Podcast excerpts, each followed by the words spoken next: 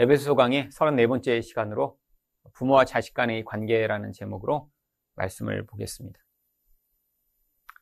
오늘 말씀을 보면 부모와 자식 간에 어떻게 살아라라고 교훈적으로 이야기하고 있는 그런 말씀인 것처럼 보이지만 이 말씀은 에베소 5장 18절에 나오는 오직 성령으로 충만함을 받으라라고 하는 말씀 이후에 연결된 말씀입니다. 사람이 성령으로 충만함을 받으면 모든 관계에서 변화가 나타나야 하는데 바로 가장 친한 관계인 이 부모와 자식 간의 관계에서도 이 성령 충만의 결과로 이러한 변화들이 나타나야 한다라고 하는 것입니다.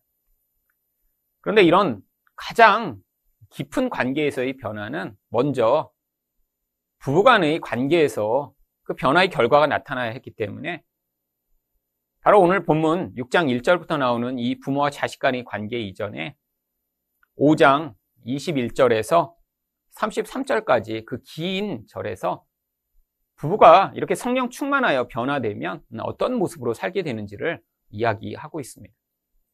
그런데 이런 부부의 변화의 이야기도 사실은 부부가 서로 사랑하고 더 사이좋게 지내라 라고 하는 이야기를 한 것이 아니라 바로 성령이 우리 인생 가운데 개입해 오시면 그것이 우리로 하여금 어떻게 하나님의 백성을 하나님 백성답게 만들어 가시는지 바로 이런 구원의 비밀이 그 가운데 숨어 있다라고 성경이 이야기를 했습니다. 그래서 이 부부관계의 그 모든 관계에 대한 이 모든 말씀도 그 결론적으로는 5장 32절에 나오는 이 비밀이 크도다 나는 그리스도와 교회에 대하여 말하노라. 성경은 부부간의 관계에 대해서 이야기하는 줄 알았는데 그것이 아니라 그 관계를 통해서도 결국 하나님 백성이 어떻게 이 결혼 관계를 통해 변화돼 나가는 것인가, 그것이 어떻게 하나님의 뜻 가운데 일어나는 것인가를 깨닫기를 원하고 있는 것입니다. 그렇다면 성령을 받은 성도의 부장관계는 어떠한가요? 첫 번째로 자녀는 부모를 공경해야 합니다. 1절 말씀을 보겠습니다. 자녀들아 주 안에서 너희 부모에게 순종하라 이것이 옳으니라. 이 순종에 대한 명령은 꼭 자녀에게만 주어진 명령인가요? 아닙니다. 사실 성령 충만한 하나님의 백성들에게 모든 관계 안에서의 순종이 원래 요구되고 있었습니다. 5장 21절입니다. 그리스도를 경외함으로 피차 복종하라. 그런데 왜 특별히 부모와 자식 간의 사이에서도 자식들에게 이 순종의 명령을 다시 하고 있나요? 일반적인 경우라면 자식이 부모에게 순종하는 것이 아주 자연스럽고 당연한 것입니다. 그런데 이 순종이라는 것이 사실 이런 가장 자연스럽고 당연한 관계에서도 잘 되지 않고 있는 것이 우리 현실이죠. 자녀를 키워보신 분은 다 공감하실 것입니다.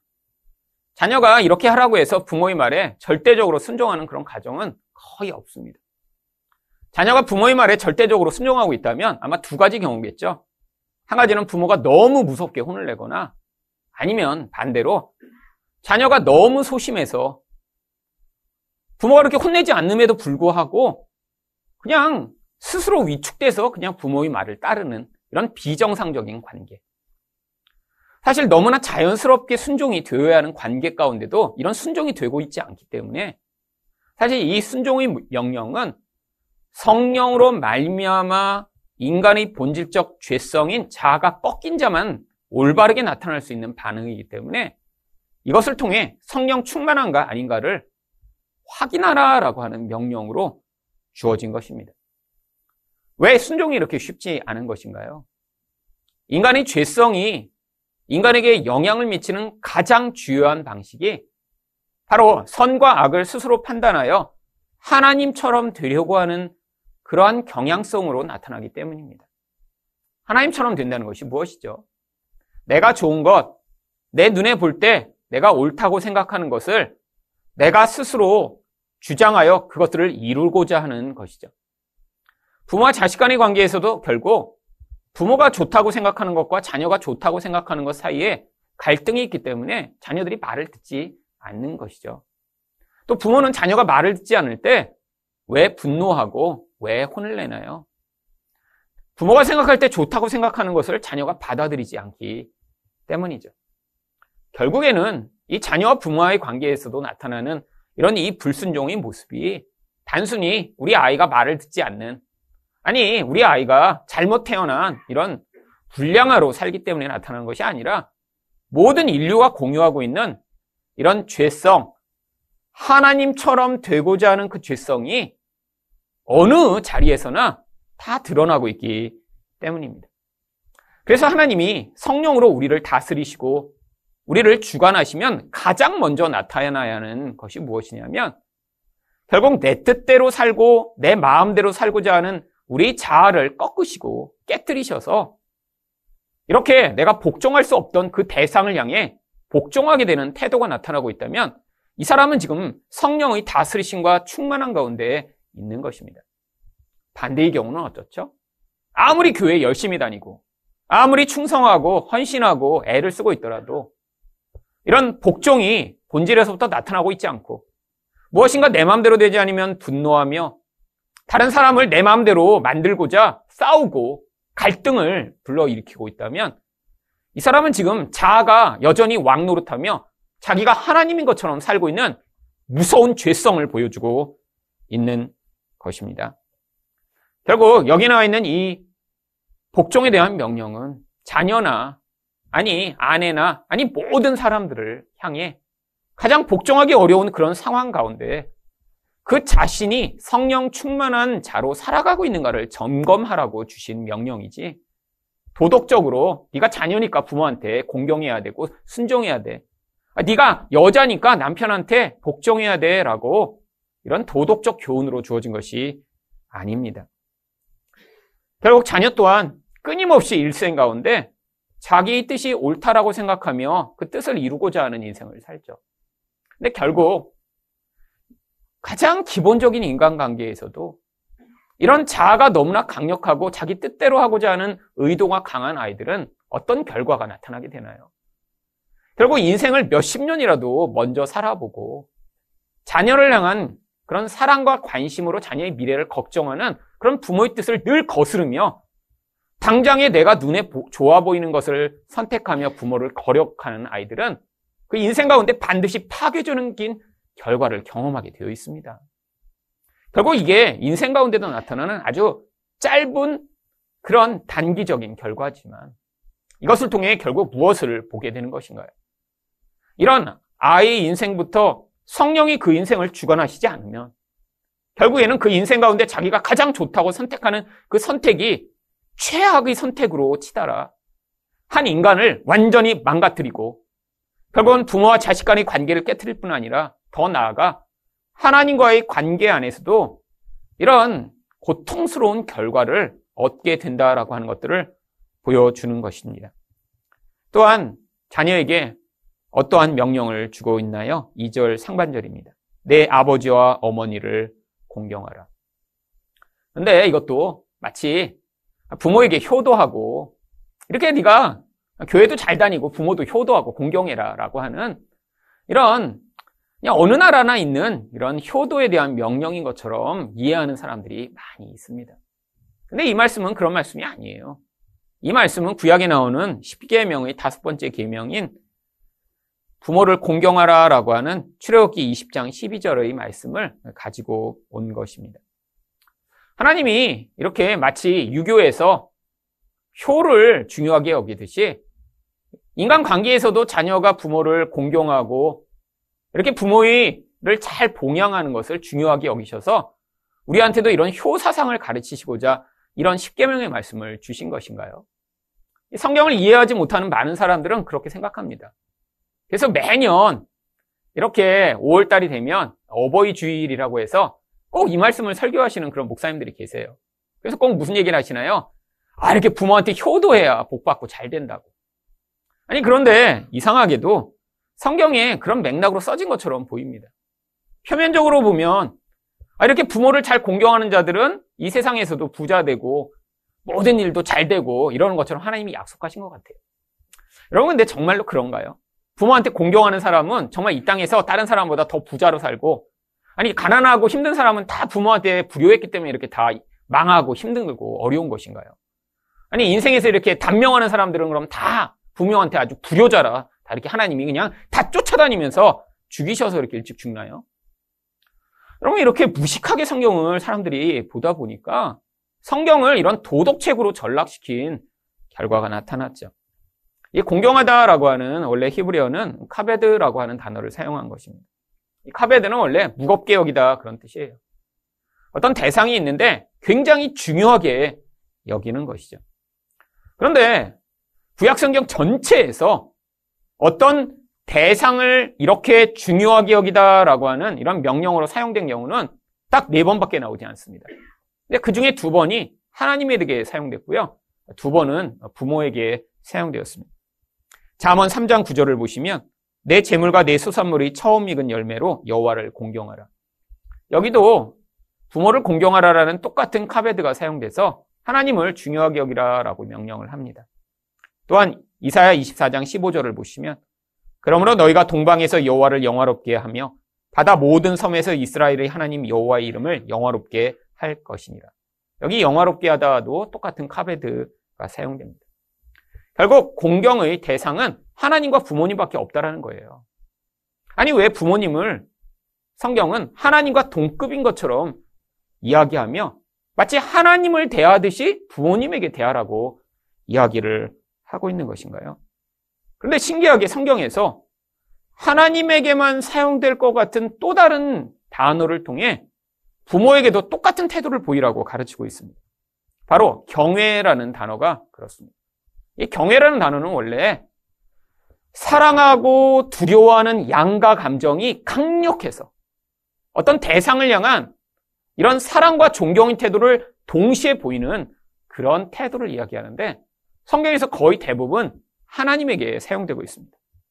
그런데 성경은 부모에 대해서도 이 경외라는 단어를 사용하여 명령합니다. 레위기 19장 3절입니다. 너희 각 사람은 부모를 경외하고. 아니, 이렇게 하나님 대하듯 부모를 사랑할 뿐 아니라 부모를 두려워하며 존경해야 하는 이런 태도를 요구하는 것이죠. 성경에서 여호와를 경외하다라는 표현은 아주 수없이 나옵니다. 잠언 1장 7절을 보시면 여호와를 경외하는 것이 지식의 근본이거든요. 성경은 일관되게 마치 부모를 하나님처럼 대하라고 지금 일부러 가르치고 있는 것입니다. 아니 왜 부모를 이렇게 하나님처럼 대하라고 이야기하는 것일까요? 그런데 이 십계명의 명령 가운데 이렇게 부모를 하나님 대하듯 대하면 어떠한 결과가 주어질 것이다 라고 약속이 붙어 있기 때문에 이것을 에베소 6장 2절 하반절은 이것은 약속 있는 첫 계명이다 라고 이야기를 합니다. 도대체 어떤 약속이 붙어 있는 것일까요? 에베소 6장 3절을 보시면 이로써 내가 잘 되고 땅에서 장수하리라. 물론 여기 나와 있는 이 내용은 원래 구약에 있던 10계명을 조금 더 쉽게 풀어서 표현한 것입니다. 근데 이걸만 읽으면 이렇게 부모한테 효도하는 사람은 이 땅에서도 하는 일마다 잘 돼서 사업도 성공하고 또 부자 되고 또 아주 장수하게 된다. 이렇게 읽히기 아주 쉬운 구절이죠. 많은 사람들이 이렇게 생각합니다. 그래서 제가 아는 어떤 한 목사님은 아예 교회 내 효도 대학원을 세웠어요. 효도 대학원. 그래서 모든 교인을 효도 교육을 시킵니다. 왜냐하면 성경에 이렇게 부자 되고 어, 또한 장수하려면 효도를 잘해야 된다 그러니까 이 한국이 이렇게 사람들이 고통하고 힘든 이유가 효도를 안 해서 그렇다고 생각해서 아주 큰 교회인데 그 안에 효 대학원을 아예 세우고 전교인뿐 아니라 전국의 목회자들을 불러다가 효 교육을 시켜요. 어떻게 부모를 잘 공경해야 되는지. 여러분, 그런데 이상하지 않으세요? 한국 사람들의 수명이 지난 30년간 거의 20몇 년이 늘어났습니다. 1970년대 한국 남자의 평균 수명이 62세인가 그랬어요. 여러분 지금 한국 남자의 평균 수명이 81세가 넘습니다. 그러면 한국 남자들이 지금 뭐 여자들은 그보다 조금 더 사시니까 그런데 한국 남자와 여자들이 효도를 많이 해서 지난 30년 동안 이렇게 20년의 수명이 늘어난 것일까요? 제가 볼 때는 반대로 가고 있거든요. 옛날에는 당연하게 여기던 그런 효도를 지금 안 합니다. 부모 재산 뺏으려고 얼마나 난리들을 치는 세상인데요. 여러분 정말 효도를 하고 있다고 생각하시나요? 아니, 그 약속이 지금 이 대한민국 국민에게 부어져서 우리가 이렇게 더 오래 살게 되고 또 아니 지금 옛날보다 훨씬 더 잘 살게 됐잖아요. 상식적으로 말이 되지 않습니다. 아 그렇다면 도대체 이것은 무엇을 얘기하고 있는 것일까요?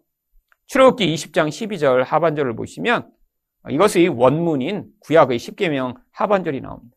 그리하면 내 하나님 여호와가 내게 준 땅에서 내 생명이 길리라.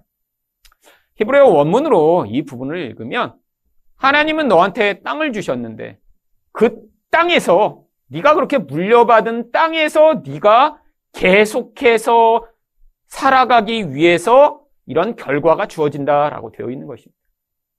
결국 이 부모에 대한 효도라는 이 태도가 결국 두 가지의 결과를 다르게 만드는데 첫 번째는 한 가지는 수여받은 땅이라고 하는 그 대상을 네가 물려받게 한 것이 바로 부모라는 것이고요.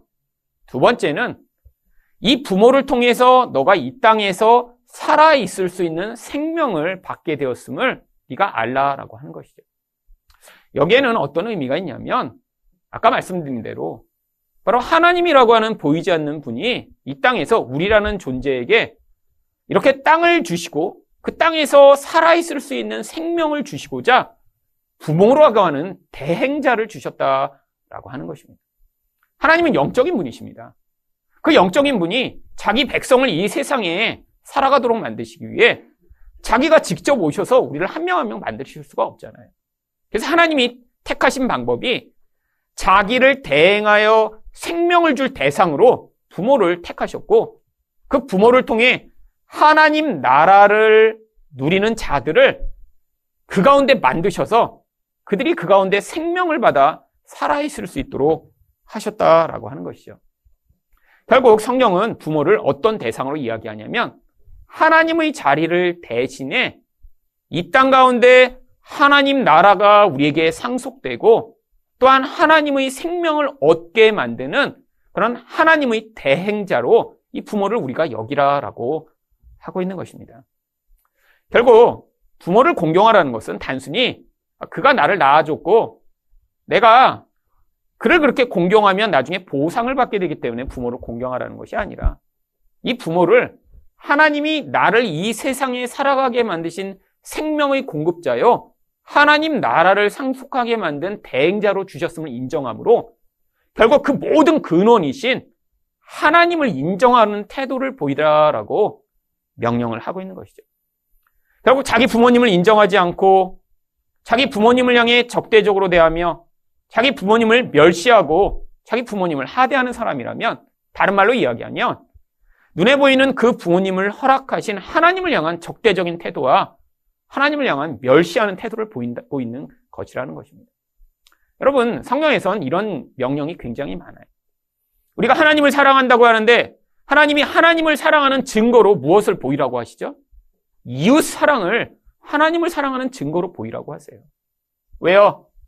하나님은 눈에 보이시지 않습니다. 아무리 내가, 아, 저는 하나님만 사랑해요 하는데 이웃을 사랑하지 않아요. 그럼 이 사람은 진짜 하나님을 사랑하는 것이 아닙니다. 마찬가지로, 아, 저는 하나님을 공경해요 말하는데 바로 그 부모라는 대상을 통해 이 땅 가운데 생명과 하나님 나라를 수여하게 하신 그 부모를 우리가 공경하지 않는다면 이 사람은 지금 부모를 공경하고 있는 것이 아니라는 것이죠. 결국 부모 공경의 태도를 통해 하나님이 내게 주신 생명을 감사하며 또한 하나님 나라를 누리게 하심을 기뻐하고 감사하라라고 이야기를 하고 있는 것입니다. 결국 하나님 나라가 무엇인가요? 죄에 매여 마귀에게 매여 세상의 종되어 살아가며 결국 마귀인 것처럼 살아가던 우리를 이제는 사랑하는 삶, 다른 사람을 위해 나를 섬기는 자, 희생하는 자로 만들어 가시는 그 하나님 나라의 백성 만드신 바로 그 가장 기본적인 매체가 부모라는 것이죠.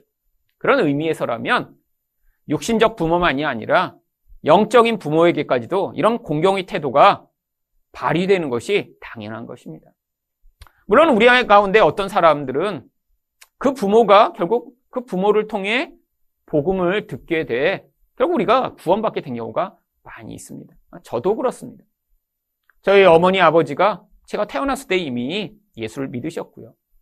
어려서부터 교회를 데리고 다니시고 성경을 가르치시고 예배 드리는 법을 가르치시고 기도하는 모범을 보이시고 하심으로 말미암아 저 또한 제 인생 가운데 하나님을 만날 수 있게 되었습니다. 저희 부모님은 부자도 아니시고 저희 부모님 때문에 저희 집은 망해서 사실 많은 어려움을 겪었지만 아니 돌아보니까 인생 가운데 제가 받은 가장 큰 축복이 바로 우리 부모님이 이렇게 나를 낳으셔서 나에게 신앙을 물려주심으로 말미암아 인생 가운데 그렇게 나밖에 알지 못하고 살고 어려움이 있고 힘든 상황이 있으면 좌절하고 절망하여 죽고 싶었던 나와 같은 소심한 사람이 하나님을 믿고 그 하나님을 의존하여 살아가는 자가 되게 만드신 이것이 인생 가운데 불려받은 가장 큰 축복이라는 사실을 깨닫게 되었습니다. 바로 이게 바로 하나님을 인정하는 태도죠. 어떤 사람이 자기 부모를 멸시하고 공경하지 않는다면 이 사람은 단순히 부모를 무시하는 것을 넘어서 그 부모를 통해 생명을 주신 하나님을 멸시하고 하나님과 관계없는 인생을 살고 있다는 사실이 드러나는 것입니다. 두 번째로 성령을 받은 성도의 부자 관계는 어떠한가요? 부모는 자녀를 교훈과 훈계로 양육해야 합니다. 4절 상반절입니다. 또 아비들아 너희 자녀를 노엽게 하지 말고. 여러분, 부모가 왜 자녀를 노엽게 하나요? 바로 아까 이야기한 부모가 자기 뜻이 너무 강해. 내 뜻대로 자녀가 하지 않을 때 자녀의 뜻을 자기 힘으로 꺾어버리려고 하는 그런 의도에서 자녀를 노엽게 하는 경우가 많이 있습니다. 자녀를 노엽게 한다는 것이 무엇인가요? 결국 부모는 부모대로 하나님 노릇을 하는 거죠. 여러분, 인간이 가장 무서운 죄성은 우리가 무슨 누구를 폭행하고 간음을 하고 뭐 누구를 죽이는 것에 나타나는 것이 아닙니다. 인간의 가장 무서운 죄성은 결국 마귀의 유혹을 받아 선악과를 따먹어 하나님처럼 되려고 하는 모습으로 표출돼 나오기 때문에 지금도 인간이 가장 흉악하고 무서운 죄악은 반드시 내가 정해놓은 내 뜻을 이루고자 하는 그런 모습으로 표출돼 나오기 마련이죠. 여러분 그런데 세상에서 내 뜻대로 살 수가 있나요? 여러분 세상에서는 자기 뜻대로 살 수가 없습니다. 왜요? 자기 뜻대로 살기 위해서는 엄청난 힘이 있어야 돼요. 회사에서 내 뜻대로 하기 위해서는 사장이 되어야 하고요. 나라에서 내 뜻대로 하기 위해서는 대통령이 되어야 합니다. 여러분, 그러니까 얼마나 힘든 일이에요. 여러분, 자기가 이렇게 자기 뜻대로 살아가는, 그래서 아주 소수의 사람 외에는 다 자기 뜻대로 살지 못합니다. 여러분, 그런데 사람들이 이렇게 세상에서는 자기 뜻대로 살지 못하니까 자기 뜻대로 살려고 몸부림을 치며 애를 쓰는 영역이 있는데 바로 그 대표적인 영역이 바로 부부관계, 부자관계인 것입니다. 근데 여러분 결혼을 해보시니까 남편들은 자기 뜻대로 살 수 있나요? 이게 또 불가능한 사실을 결혼 한 10년쯤 되면 깨닫죠. 그때까지 왜 죽어라고 부부들이 싸우냐면 싸우다 보면 자기 뜻대로 살 수 있는 줄 알고 싸워요. 근데 이제 10년쯤 되면 그때 깨닫습니다. 아무리 싸워도 아내나 남편을 이길 수 없구나. 아무리 싸워도 자기 뜻대로 안 해요. 그걸 포기하고 받아들이는 게 이제 부부관계의 변화의 핵심이죠. 여러분 그런데 이 부모가 포기 못하는 또 이런 영역이 있습니다. 자녀는 아직 약하니까 내가 내 뜻대로 계속해서 주장하다 보면 그러면 그 자녀가 결국에는 내 말을 듣겠지? 여러분 이거 하지 못하도록 자녀들이 부모 말을 안 듣는 거예요. 여러분 하나님이 구원의 과정으로 바로 이 과정을 만들어 놓으신 것입니다. 어떤 과정이요? 자녀도 성령 충만하지 않고 본질로 살면요. 절대로 부모를 안 듣습니다. 부모들이 착각하고 있는 거예요. 아니 우리 아들은 내 말 잘 듣는데요. 아니요. 잘 듣는 것처럼 흉내내는 것이죠. 나중에 분명히 반역할 것입니다. 여러분 많은 부모들이 착각합니다. 아이들을 이렇게 내 뜻대로 억압해서 어떤 자리로 끌어가면 그 아이가 말 잘 듣는 그런 아이가 될 거라고. 아니요. 그 영혼을 속박하여 한 개인의 인격을 깨뜨리며 영원히 독립할 수 없는 그런 존재로 만드는 것이죠. 그럼 많은 부모들이 착각해요. 아니, 어떤 자녀들은 더 착한 것처럼 보여서 결혼할 나이까지도 부모의 말을 잘 듣는 것처럼 보이는 아이도 있습니다. 그러니까 부모가 더 집착해요. 여러분, 자기 뜻대로 자기 자녀를 통제하여 내가 원하는 방식대로 만들려고 하는 이 모든 것. 세상 사람들은 어떻게 하나요? 다 공부 잘하는 아이 만들고, 똑똑한 아이 만들고, 돈 많이 버는 아이 만들고. 여러분, 그래서 어떤 결과가 주어지나요? 인격이 파괴되고, 결국 나중에 가서는 하나님마저도 버리는 아이들이 많습니다. 왜요? 하나님이 싫어서가 아니라 부모가 싫어서죠. 여러분, 그래서 여기 나온 대로 노엽게 하지 말라라고 이야기를 하는 것입니다. 노엽게 한다는 것이 무엇이죠?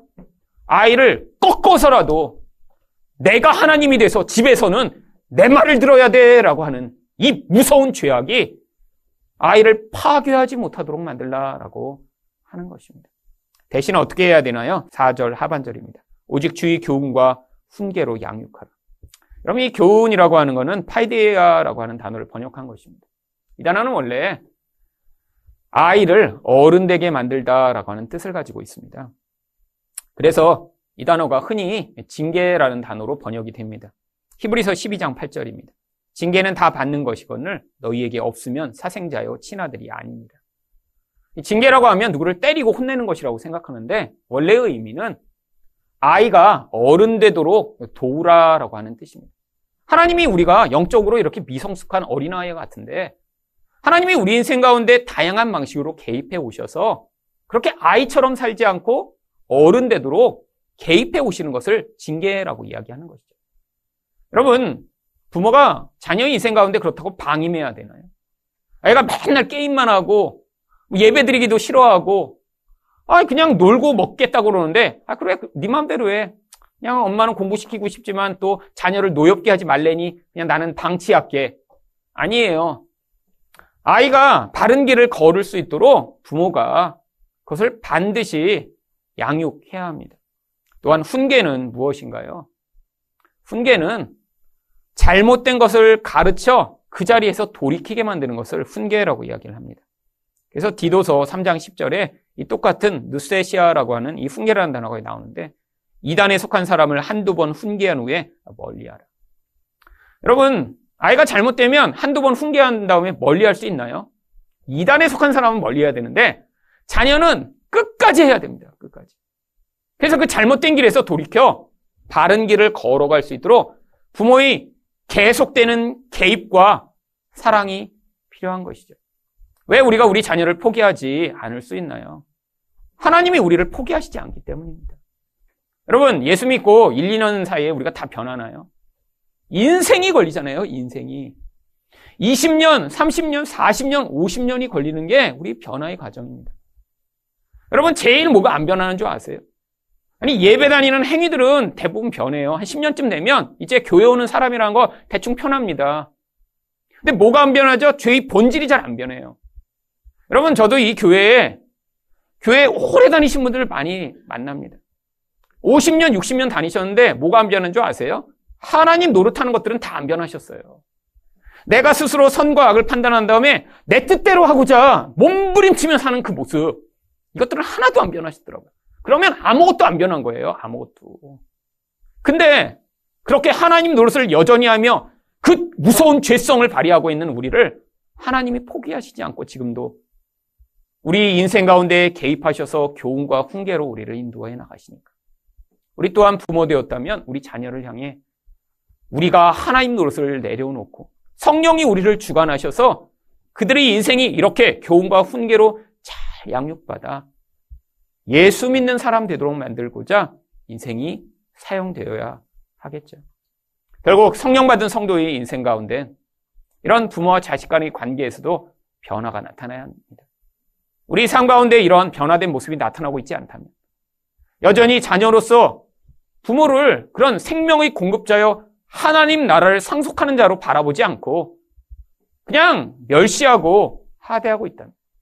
아니, 부모로서 자녀를 여전히 하나님 노릇을 하며 이 자녀들에게 늘 분노하고 또 이 자녀를 인생 가운데 포기하며 낙심하고 있다면 지금 우리가 하나님이 다스리심이 아니라 내 힘으로 이 땅을 살아가고 있다는 사실을 발견함으로 말미암아 하나님 저를 다스려 주시고 성령으로 충만케 해달라고 기도하시는 여러분이 되셔야 할 것입니다. 이런 성령 충만하여 여러분이 가장 가까운 관계까지도 변화를 맛보시는 여러분 되시기를 예수 그리스도 이름으로 축원드립니다.